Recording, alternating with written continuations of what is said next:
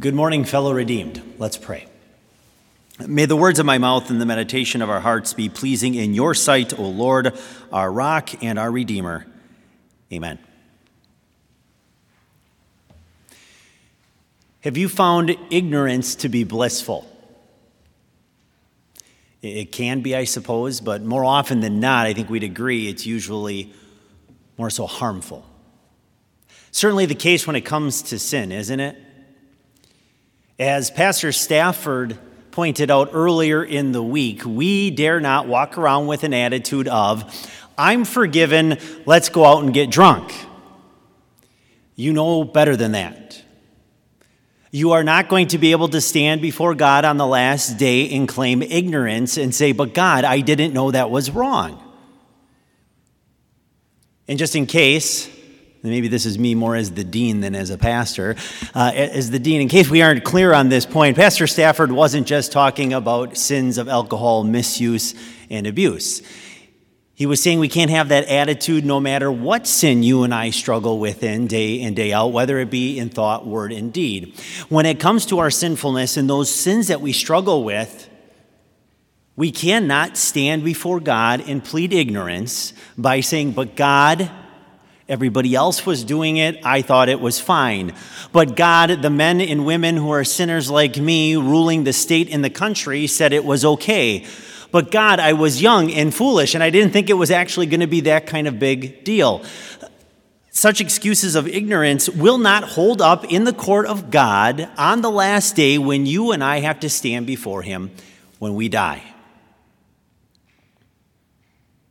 Now, speaking of death, St. Paul today tells us that is a topic we don't want to be ignorant on either. What you don't know about death can lead to unnecessary grief and, even worse, unending pain. And so in reality, when it comes to death, ignorance is not bliss. Paul, writing to the Thessalonians in his first epistle, the 4th chapter, beginning at verse 13, says, But I do not want you to be ignorant, brethren, concerning those who have fallen asleep, lest you sorrow as others who have no hope. For if we believe that Jesus died and rose again, even so God will bring with him those who sleep in Jesus. For this we say to you by the word of the Lord, that we who are alive and remain until the coming of the Lord will by no means precede those who are asleep. For the Lord himself will descend from heaven with a shout, with the voice of an archangel, and with the trumpet of God. And the dead in Christ will rise first.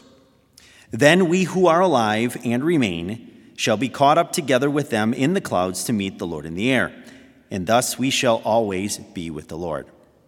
Therefore, comfort one another with these words.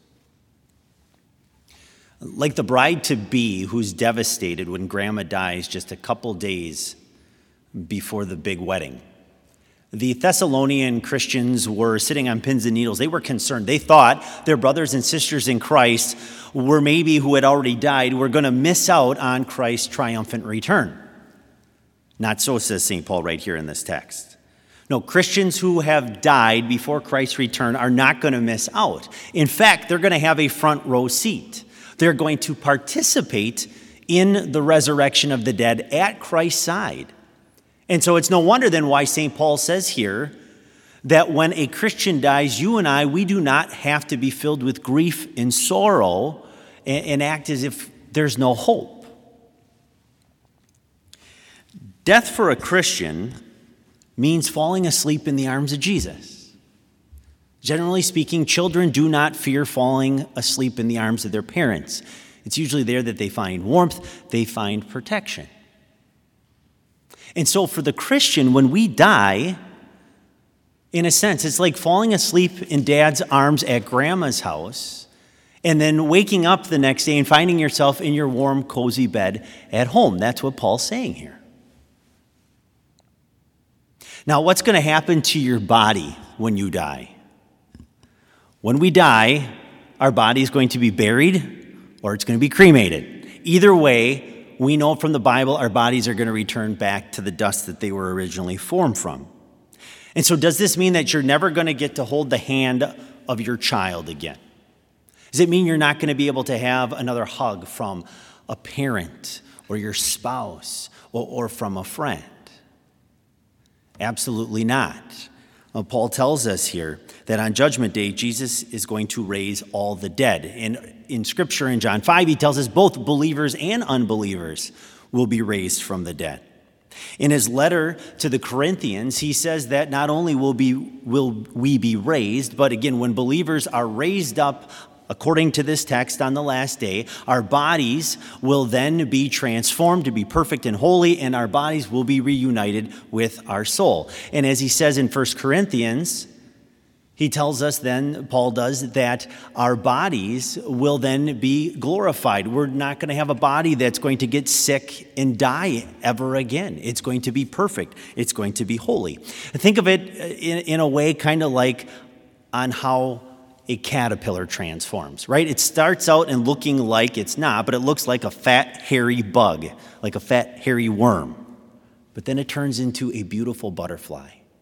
And so the reminder for us Christians is that we should be excited for this day. We should not be sorrowful whatsoever to leave this body behind, no matter how beautiful or how ripped you are currently.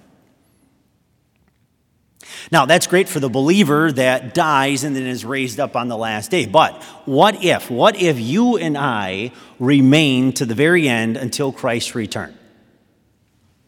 Again, Paul says, "Then we who are alive and remain shall be caught up together with them in the clouds to meet the Lord in the air. And thus shall we always be with the Lord. Therefore, comfort one another with these words." For believers that are alive, this is going to be a quick experience, but it's not going to be something scary. It's not like a mouse being picked up by an eagle suddenly and taken up into the sky. It's going to be quick like that, but it won't be scary because you and I, we are going to be drawn to Jesus himself, where he's going to call us to him in the clouds. And there we will be reunited with our brothers and sisters in Christ that have already been raised and been brought back to life. And our bodies too, our bodies will also be changed so that we have a body that is going to have no more sin, no more pain, no more disability.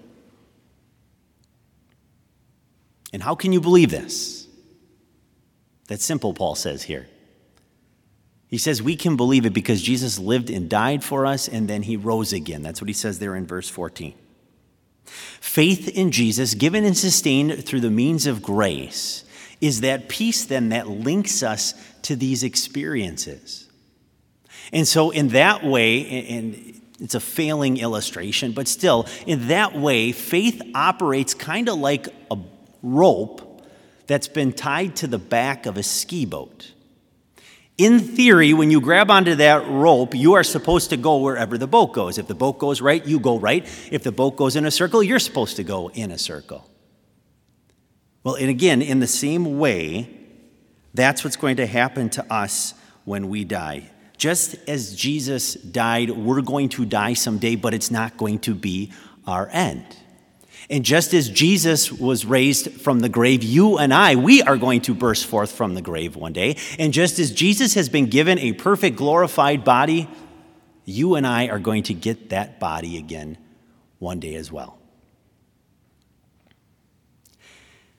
Unfortunately, though, Scripture tells us that those who don't believe in Jesus as the Savior are going to experience something totally different on Judgment Day. we know that all the dead, including unbelievers, will be raised that day, but they're going to be raised to give an account of their rejection for Jesus. And so again, that's why I say when it comes to death, ignorance is definitely not bliss. Rejecting Jesus is like pushing away a life preserver that somebody throws you when you're drowning. That's really kind of an earthly picture of it. And we know that God typically does not destroy the unbeliever in this life. But he will, the Bible says, punish the individuals that reject him in hell forever. And so especially in the day and age that you and I live in, the question's going to be raised, well, how can a God of love do something like that? Think about a mother's love for her baby. No matter how stinky and how smelly and how sticky that baby gets, she loves that baby. And because she loves that baby, she's going to clean him up. She's going to wash that baby. Well, that's the same thing for you and me, my friends. In the same way, if we are going to live with God forever in heaven, you and I, we have to be washed clean of every one of our sins through the word and the sacraments. And so that's what God did. God washed you and me in the waters of baptism with the blood of his own son shed on the cross. That's how much God the Father loves you. But those who don't love that act of love, those who reject that act of love, in all honesty, they're a lot like the teenager who continues to do drugs even after mom and dad have paid for rehab. There's going to come a point in that teenager's life where they are going to have to stand up and they're going to have to face the consequences for their choices and their actions and for their throwing away of their own love of the parents. And so the Bible reminds us not to fall into that group, because that's the reminder that one day the unbeliever will have to stand before God and give an account. As you read through this text, folks, I truly believe that the first person ever to come up with the phrase, ignorance is bliss, did not come up with that as they were standing there looking down into the grave of a loved one. Because again, as we're reminded this morning, what you don't know about death and dying can hurt you. And it can be something more than just an uncomfortable hurt, but it can be an unending hurt. And so my prayer for each one of us here, everybody listening wherever you are right now, is that we take to heart right now Paul's words that he has spoken to us. Because the reminder is that when we do, those who die believing in Jesus, you don't need to fear death, because you are simply going to fall asleep in your Savior's arms and then find yourself awaking to all the glories of heaven that are yours by faith. For if we believe that Jesus died and rose again, even so God will bring with him those who sleep in Jesus. Amen. Please rise for prayer.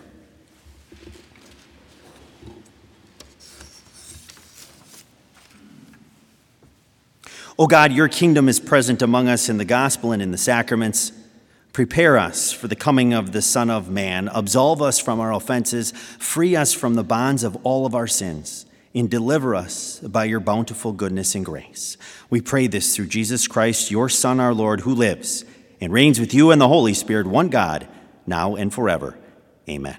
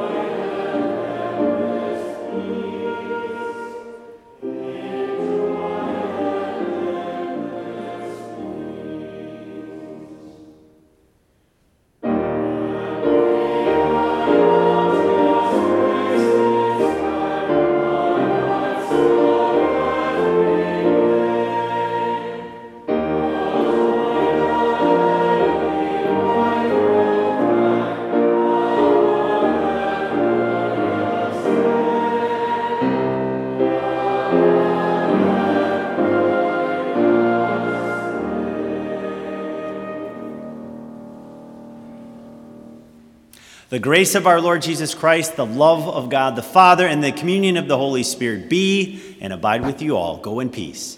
Amen.